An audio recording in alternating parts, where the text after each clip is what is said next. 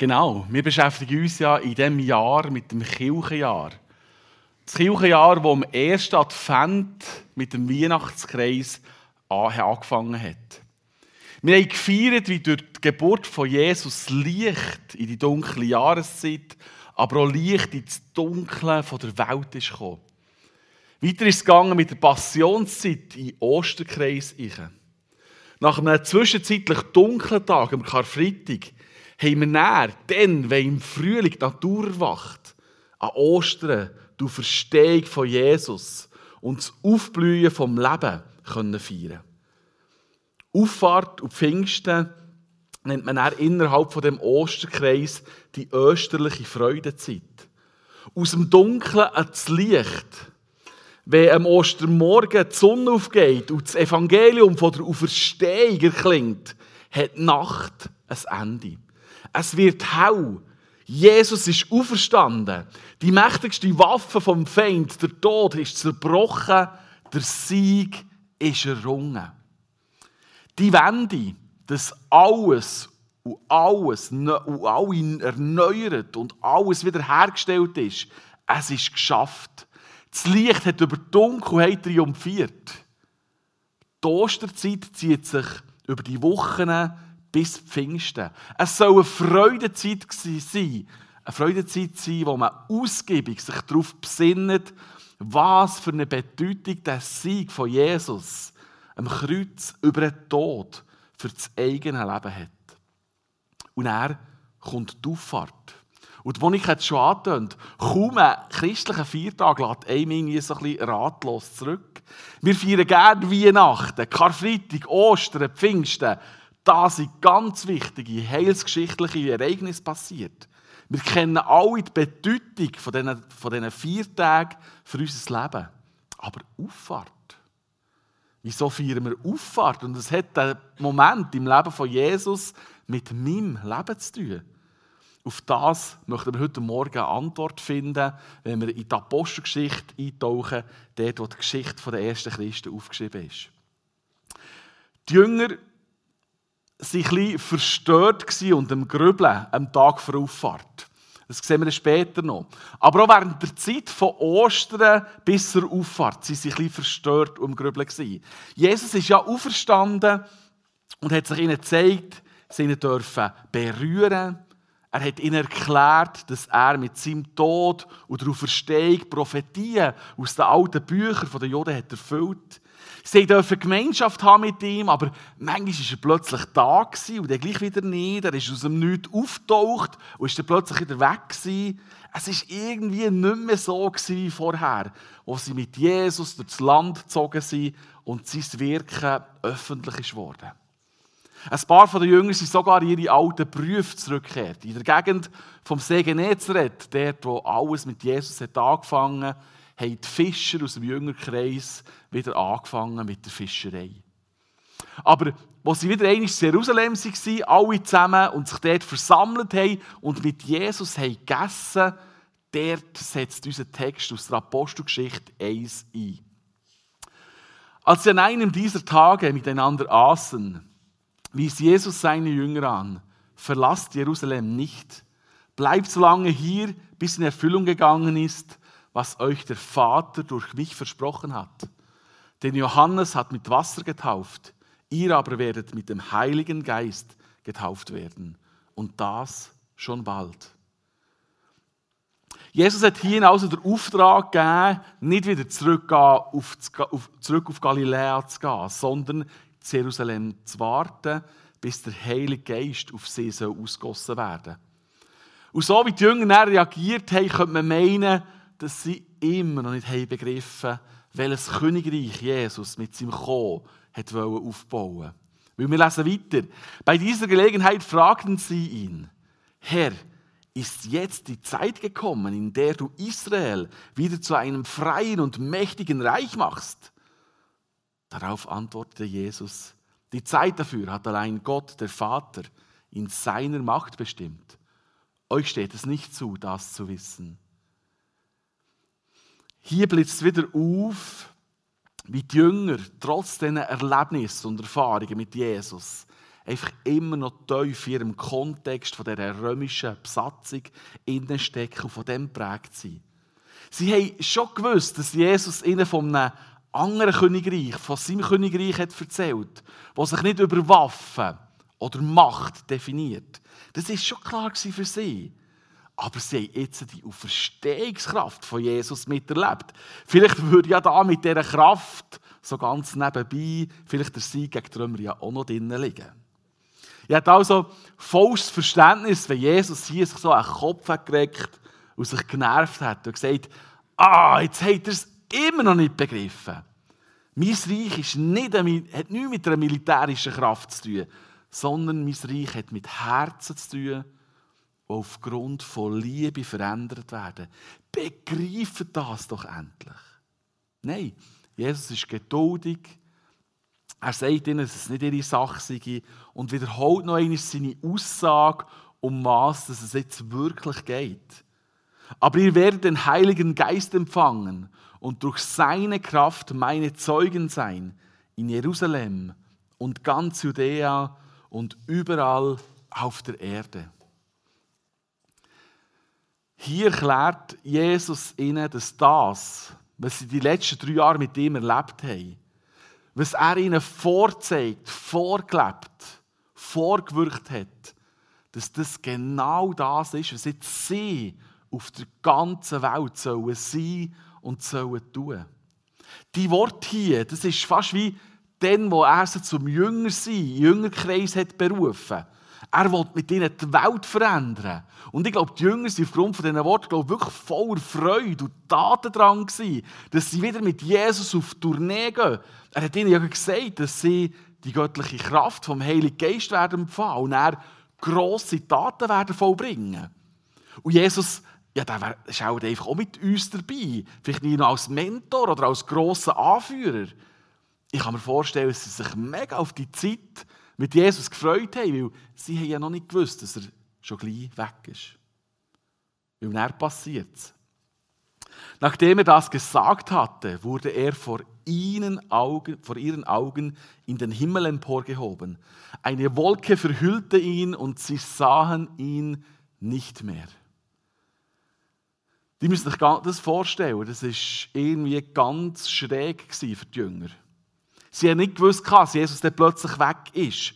Und wusch ist er plötzlich fort. Ohne dass er gesagt hat, okay Freunde, jetzt ist der Moment vom Abschied gekommen. Jetzt gehe ich zurück ins Himmelreich und er herrscht jeden Jünger und Tränen fließen hier und da. Nein, plötzlich wird Jesus einfach emporgehoben und weg ist er gewesen. Wie muss das für die Jünger sein? Was waren ihre Gefühle? Das haben sie ja noch nie erlebt.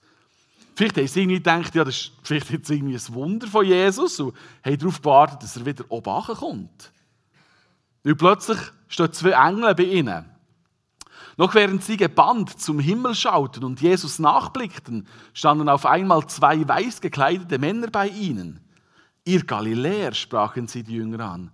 Was steht ihr hier und starrt zum Himmel? Gott hat Jesus aus eurer Mitte zu sich in den Himmel genommen, aber eines Tages wird er genauso zurückkehren, wie ihr ihn gerade habt gehen sehen. Ich finde die Bibelstelle einfach herrlich. Über die Bibelstelle könnte man einen Film drehen oder einen Sketch machen. Ich stelle mir vor, wie die Jünger zum Himmel schauen und keiner hat den Plan, was da jetzt genau vor sich abgeht.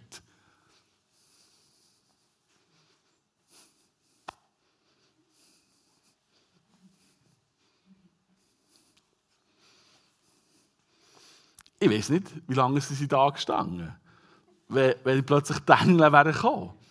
Und dann die unnötige Frage der Engel. Ja, was steht er hier und starrt die Himmel hoch? Ja, was ich? Die Engel haben haargenau gewusst, warum die Jünger hochschauen. Wer würde da nicht völlig perplex bleiben stehen und hochschauen, wegen jemand entrückt worden? Ich glaube aber, dass eben mit dem Satz der Engel, was steht er da und schaut zum Himmel, dass die Engel den Blick der Jünger wieder umlenken wollten. Die Worte der Engel haben die Jünger zurück in die Realität auf der Erde geholt. Hey Jünger, ihr seid noch da. Jesus ist weg. Er ist im Himmelreich. Und jetzt, glaube ich, langsam dämmert es den Jüngern. Und sie erinnern sich an den Auftrag, den er ihnen kurz vorher gegeben hat. Verlässt Jerusalem nicht. Bleibt so lange hier, bis ihr mit dem Heiligen Geist erfüllt werdet. So war das gemeint von Jesus. Er ist nicht mehr da, wenn wir unterwegs sind. Er ist fort, wir sind alleine. Und er schickt uns einen Beistand, der uns hilft. Ich frage mich, oder ich habe mich gefragt in der Vorbereitung, wieso, wo Jesus eine Auffahrt ins Himmelreich zurück ist, wieso hat er die Jünger nicht sofort mit dem Heiligen Geist erfüllt? Wieso die Wartezeit, die Zwischenzeit von diesen 10 Tagen? Wieso mussten sie 10 Tage warten? Über die Zwischenzeit, über das Warten werden wir nächsten Sonntag in der Predigt von Edith Blum noch mehr hören. Ich glaube, die Jünger hätten es einfacher gefunden, wenn Jesus einfach da geblieben wäre und weiterhin mit ihnen unterwegs wäre, wenn er es hat unterrichtet, dass er das Leben hat geführt. Und so starren sie nach der Auffahrt einfach in den Himmel und warten darauf, dass er plötzlich von oben vielleicht wieder auftaucht. Was aber eben die Engel hier innen, den Jüngern, sagen, das gilt nicht nur den Jüngern, sondern es gilt auch uns. Und es unterstreicht eben die Bedeutung der Auffahrt. Was steht er hier und starrt in den Himmel? Jesus lebt jetzt in einer anderen Dimension, zusammen mit dem Vater wieder. Er regiert im Himmelreich, an der rechten Seite von Gott, und er hat die Fäden der ganzen Welt in seiner Hand. Aber ihr habt jetzt 3 Jahre mit diesem Menschensohn zusammengelebt. Ihr habt ihn beobachtet, ihm zugelassen, von ihm gelehrt. Jetzt, Jünger, jetzt ist die Zeit der Lehre vorbei. Jetzt gilt es für euch ernst. Aber stellt euch vor, er wird euch seinen Geist schicken, dass ihr den Auftrag nicht aus euch heraus erfüllen müsst, sondern dass ihr den Auftrag, den ich euch gebe, Zeugen seid auf der ganzen Welt, dass ihr das aus der Kraft vom Heiligen Geist machen könnt.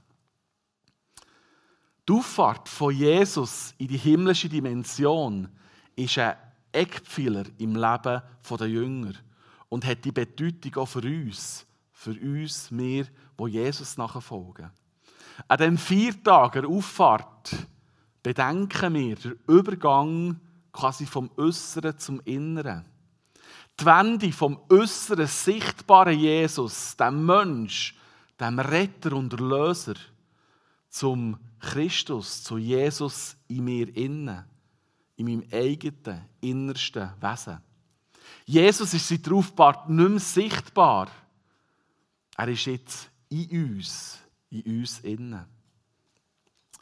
Jesus hat die Jünger noch auf der Erde gelassen, genauso wie er uns noch auf der Erde lässt, wenn wir zu ihm umkehren. Er hat uns seine Mission übertragen. Es geht in dieser Mission um eine Verbundenheit zur Erde, um die Zuwendung in die Welt hinein, um die Zuwendung in die Welt und die Gestaltung dieser Welt. Die Erde, nicht der Himmel, hat Gestaltung nötig. Die Welt braucht das Zeugnis von Gottes Liebe, seiner Barmherzigkeit, seiner Geduld und Güte. Was es braucht, sind nicht Zuschauer, die irgendwie in die Ferne vom Himmel schauen. Es braucht Menschen, die in der Kraft vom Heiligen Geist raus anpacken im Hier und Jetzt.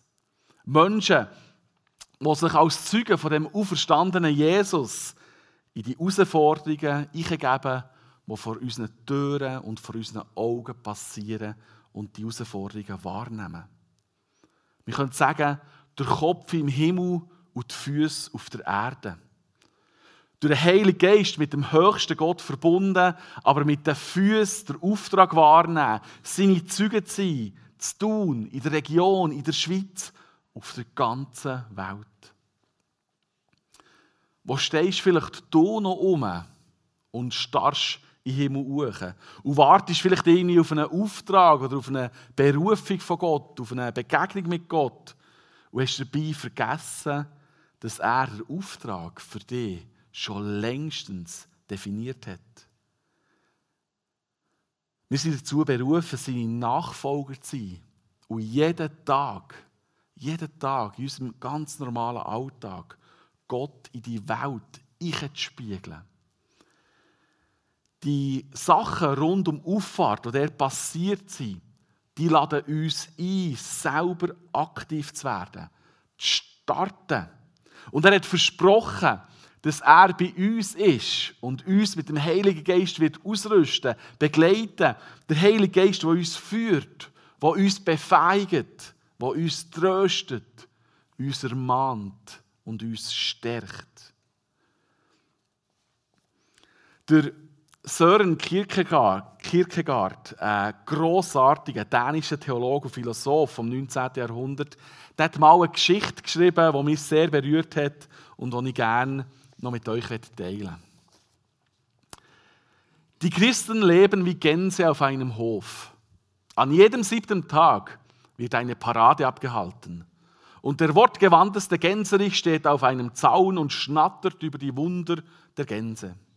Er erzählt von den Taten der Vorfahren, die einst zu fliegen wagten, und lobt die Gnade und Barmherzigkeit des Schöpfers, der den Gänsen Flügel und den Instinkt zum Fliegen gab. Die Gänse sind tief gerührt, senken in Ergriffenheit die Köpfe und loben die Predigt und den beredten Gänserich. Aber das ist auch alles. Eins tun sie nicht, sie fliegen nicht, denn das Korn ist gut und der Hof ist sicher. Jetzt noch eines lesen. Die Christen leben wie Gänse auf einem Hof. An jedem 7. Tag wird eine Parade abgehalten und der wortgewandteste Gänserich steht auf einem Zaun und schnattert über die Wunder der Gänse. Er erzählt von den Taten der Vorfahren, die einst zu fliegen wagten, und lobt die Gnade und Barmherzigkeit des Schöpfers, der den Gänsen Flügel und den Instinkt zum Fliegen gab. Die Gänse sind tief gerührt und senken in Ergriffenheit die Köpfe und loben die Predigt des beredten Gänserich. Aber das ist auch alles. Eines tun sie nicht. Sie fliegen nicht, denn das Korn ist gut und der Hof ist sicher. Ich glaube, die Geschichte ist so wie ein Spiegel, der uns vorgehalten wird. Und ich glaube, die Auffahrt ist eine Einladung und eine Aufmunterung, selber zu fliegen. Sich nicht nur daran zu erinnern, wie die Jünger und die ersten Christen einmal gewagt haben zu fliegen, sondern selber die Flügel auszubreiten und den Abflug zu wagen. Wo sind wir flügellahm geworden, wie die Gänse in dieser Geschichte? Wo erinnern und freuen wir uns an die Geschichten aus der Bibel, wo Menschen zusammen mit Gott Grosses erlebt haben, selber aber schön in unserer Komfortzone bleiben und den Absprung nicht wagen. Natürlich möchte ich euch durch die Geschichte ein bisschen provozieren. Gleichzeitig möchte ich aber auch voraus irgendwie euch aber auch Druck wegnehmen. Mir ist wichtig festzuhalten, dass Jesus am Kreuz uns mit Gott versöhnt hat und Gott nicht Leistung verlangt, für dass wir uns den Himmel verdienen können. Um das geht es nicht in dieser Geschichte. Wir sind durch Jesus Gott seine Kinder geworden und ich bin überzeugt, dass niemand von uns von sich würde sagen, dass er absichtlich flügellahm ist. Ich bin überzeugt, dass ihr alle und mich eingeschlossen, dass wir uns eigentlich wünschen würden, die Flügel auszubreiten und zu fliegen, für Grosses mit Gott zu erleben. Ich bin überzeugt, dass alle von uns die unglaubliche Kraft vom Heiligen Geist in unserem Alltag möchten erleben. Dass wir erleben können, wie Menschen zu Gott umkehren, wie Streit geschlichtet wird, wie Frieden in Beziehungen kommt, dass kein Mensch mehr einsam und in der Dunkelheit ist. Die Gerechtigkeit die Welt durchflutet und die Kraft vom Heiligen Geist Kranke gesund macht. Ich glaube, wir möchten das alle erleben. Und doch gleichen wir oft so wie flügellahmen Gänse in dieser Geschichte. Und ich glaube, dass genau die Körner, die die Gänse da abpicken, und die Sicherheit vom Hof unser Problem sind. Die Körner stehen für mich, für all die guten und tollen, vielleicht Termine und Ablenkungen, die unsere Agenda, die unsere Planung zugepflastert ist. Ich glaube wirklich, wir haben kaum mehr Zeit, in der Kraft vom Heiligen Geist unsere Flügel aufzuspannen und uns in die Welt zu stellen und etwas zu verändern. Wie oft starre ich in den Himmel oder höre gute Predigten von den Gänserischen und hoffe, dass sich vielleicht in meinem Leben auch mal etwas ändert, dass ich meine Flügel ausbreite und fliege. Wenn ich doch mehr von Gott hätte, wenn ich doch noch mehr von ihm berührt wäre, wenn er mir einen Auftrag geben würde, wenn. Dabei hätten wir durch die Verbindung zum Heiligen Geist alles, was wir brauchen. Die gewaltige Fülle vom Heiligen Geist, die Monika davon erzählt, die in uns lebt und die wir mit haben bekommen. Aber es ist wie bei den Jüngern. Es braucht einfach einen Start. Es braucht eine Entscheidung von uns, dass wir irgendwie schaffen, den Lärm vom Alltag bewusst zu unterbrechen und das in Angriff zu nehmen, wo wir vielleicht schon längstens wissen, aus all diesen Predigten von den Gänserischen und aus den Geschichten der Bibel, oder wo wir wissen, wie der Heilige Geist uns schon lange Sachen angetüpft oder angesprochen hat. Auffahrt bedeutet starten. Auffahrt bedeutet selber gross sein, selber aktiv werden und in der Kraft, in der Verbundenheit mit dem Heiligen Geist aktiv zu werden. Vielleicht endlich mal den Nachbar zum Essen einzuladen, wo man vielleicht schon jahrelang davon redet. Vielleicht mit den Eltern von unseren Schulkindern in Kontakt zu kommen, für diese Beziehung aufzubauen. Endlich den Streit in der Familie anzugehen und mit den Eltern und Geschwistern das Gespräch zu suchen. Endlich die Person besuchen, die ich weiss, dass sie oftmals alleine und einsam ist. Mir ist in der Vorbereitung hier in den Sinn gekommen, dass ich seit drei Jahren auf meiner To-Do-Liste habe, dass ich ein Pärchen besuchen möchte, das ich auch über das Heilige Schwände mit ihnen zusammengebügelt habe, die alt und gebrechlich wurden und in einem Pflegeheim wohnen. Und seit 3 Jahren habe ich wie vor, die zu besuchen und ich schiebe es immer wieder raus. Und ich merke, dass ich das angehen will, dass ich meine Flügel aufspannen und die endlich besuchen. Ich habe mir vorgenommen, das bis Ende Juni wirklich zu erledigen. Endlich vielleicht deinen Job zu künden, wo du je länger je mehr nicht mehr dir selber bist. Und darauf zu vertrauen, dass Gott dich nicht im Stich lässt und du eine neue, wunderbare Stelle wirst finden. Vielleicht endlich der Paartherapie zustimmen, dass eure Ehe nicht der Bach abgeht. Vielleicht endlich die eine Person um Vergebung zu bitten, die du verletzt hast. Endlich eine Person zu suchen, wo du über deinen Egoismus, deine Ungeduld, deine Selbstverliebtheit und kannst reden. Starten heisst nichts anderes, als sich aus dem Lärm vom Alltag rauszunehmen, im Herz auf den Heiligen Geist zu hören und hören, was als nächstes angepackt werden soll. Und ich kann euch sagen, dass das Fliegen, dass das Fakt, wenn wir das wagen. Wenn wir uns im Alltag unterbrechen lassen, wenn der Heilige Geist uns auf etwas aufmerksam macht oder wenn wir etwas gehört haben und wir wissen, hey, das möchte ich anpacken, dort möchte ich wirklich in die Welt einstehen als Nachfolger von Jesus. Das fühlt sich gut und richtig an. Sogar, wenn es vielleicht doch an Schwierigkeiten bedeutet, wenn wir etwas anpacken, weil nicht alle Menschen das Gute, das Schöne und das Gerechte lieben. Aber es ist der Weg, den wir gehen sollen. Der Weg, den wir berufen sind dazu. Der Weg von der Wahrheit und der Weg von der Freiheit. Der Weg, wo wir die Flügel aufschlagen und fliegen. Und wo wir die guten Werte von Gott in die Welt eintragen, in die Welt einspiegeln. Mir gelingt das im Alltag nicht immer. Auch ich bin vielfach ganz, wo das Korn gut ist. Gut, vielleicht sind die Termine nicht immer sogar gut, aber es ist einfach ganz viel Korn da und ich muss aufpicken. Und der Hof ist sicher und ich so wie auf meine Komfortzone fokussiert bin. Aber gerade so vor 1-2 Wochen habe ich mich tatsächlich mal unterbrechen und ich habe ein wunderschönes Erlebnis gemacht, das ich noch teilen mit euch. Ich habe unsere Zwillinge im Kindergarten begleitet und ich bin dann die Selwestrasse wieder aufgelaufen und habe studiert, was ich für das Mittag einkaufen soll, wo plötzlich aus dem Auto mir jemand zuwinkt. Es ist von einem befreundeten Pärchen von uns, ist die Frau dort im Auto gehockt. Sie hat ihren Mann in die Physio gebracht und hat einen Parkplatz gesucht.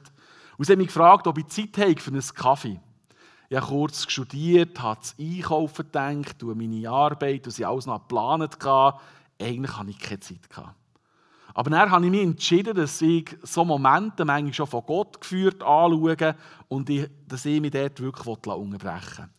Wir sind dann auf den Rathausplatz gegangen, haben einen Kaffee getrunken und beim Kaffee erzählt sie plötzlich ganz offen, dass ihre Ehe an einem dünnen Fädeli hängt, dass sie eine Paartherapie machen, aber es noch nicht klar ist, wie das Ganze ausgeht. Als ihr Mann dann auch zu uns gestossen nach der Physio, haben wir das Thema gewechselt und dann ist sie auf das WC gegangen und hat mir ihrem Mann erzählt, dass sie ein Eheproblem haben und dass sie sich in einer Ehetherapie befinden. Ich war überwältigt von ihrer Offenheit und ihrer Ehrlichkeit. Sie haben sich gewagt, vor mir Schwachheit zuzulassen und mir etwas ganz Persönliches anzuvertrauen. Und als wieder alle drei am Tisch gehockt sind, haben wir dann noch zu dritt über ihre aktuelle Ehesituation geredet. Und auch ich habe im Gespräch mit ihnen von Stationen aus unserer Ehe erzählen, die auch wir anstehen und wo wir manchmal hart daran müssen arbeiten oder was sich reibt bei uns und wo wir auch Konflikte haben und wo wir selber an unserer Ehe auch müssen arbeiten. Es war irgendwie ein göttliches Kaffee auf dem Rathausplatz. Eine überraschende Offenheit im Gespräch mit ihnen, wo wir uns gegenseitig haben erzählt, ernst genommen haben, einander haben ermutigt und gestärkt. Ich bin überzeugt, dass auch das Ehepaar irgendwie gestärkt aus dem Gespräch raus ist gegangen. Und ich bete sie dann regelmässig für sie, dass ihre Ehe gesungen werden kann und es wieder stark werden kann. Ich konnte in diesem Moment irgendwie ein Licht sein und sie waren in diesem Moment auch ein Licht für mich und eine Ermutigung. Und das, weil ich die Einladung zum Mela unterbrechen angenommen habe und nicht mit irgendeiner Begründung von einem vollen Terminkalender davon geschüttelt bin. Das ist Auffahrt. Schau nicht hoch, schau in die Welt. Nicht im weiten Himmel über uns ist Gott, sondern da, wo Gott ist, ist der Himmel. Gott hat sich nie aus dieser Welt zurückgezogen. Er ist da, er will nach wie vor, dass alle Menschen aus ihren alltäglichen Nöten und Ängsten gerettet werden und in seine Gegenwart kommen, heimkommen zu ihm. Gott hat die Welt nicht aufgegeben, sondern er möchte mit dir zusammen weiter an seinem Königreich bauen. Auffahrt. Auffahrt bedeutet, wir haben genug gelernt aus dem Leben von Jesus. Jetzt sollen wir aktiv werden. Und das Geniale daran ist, dass er uns nicht alleine lässt für den Auftrag, sondern dass er uns machen lässt und uns durch den Heiligen Geist dort bevollmächtigt und begleitet. Währenddessen noch ein bisschen Musik abgespielt wird, kannst du dir überlegen, wo du dich vielleicht in dieser Geschichte von diesen Gänsen wiedererkennst. Auffahrt heisst loslegen, losfliegen, starten. Jesus ist in sein Himmelreich zurückgekehrt und hat uns den Heiligen Geist geschenkt. Mit der Hilfe vom Heiligen Geist können wir aktiv werden und Situationen anpacken, wo wir wissen, dass sie dran sind. Situationen, wo ganz neu Frieden, Liebe, Freude, Gerechtigkeit und Wahrheit darf einbrechen. Genauso, wie es Jesus uns vorgelebt hat, wo er noch sichtbar war. Nimm dir doch heute vor, wohin dir in den nächsten Tagen deine Flügel tragen sollen und wo du in der Kraft vom Heiligen Geist etwas verändern willst. Amen.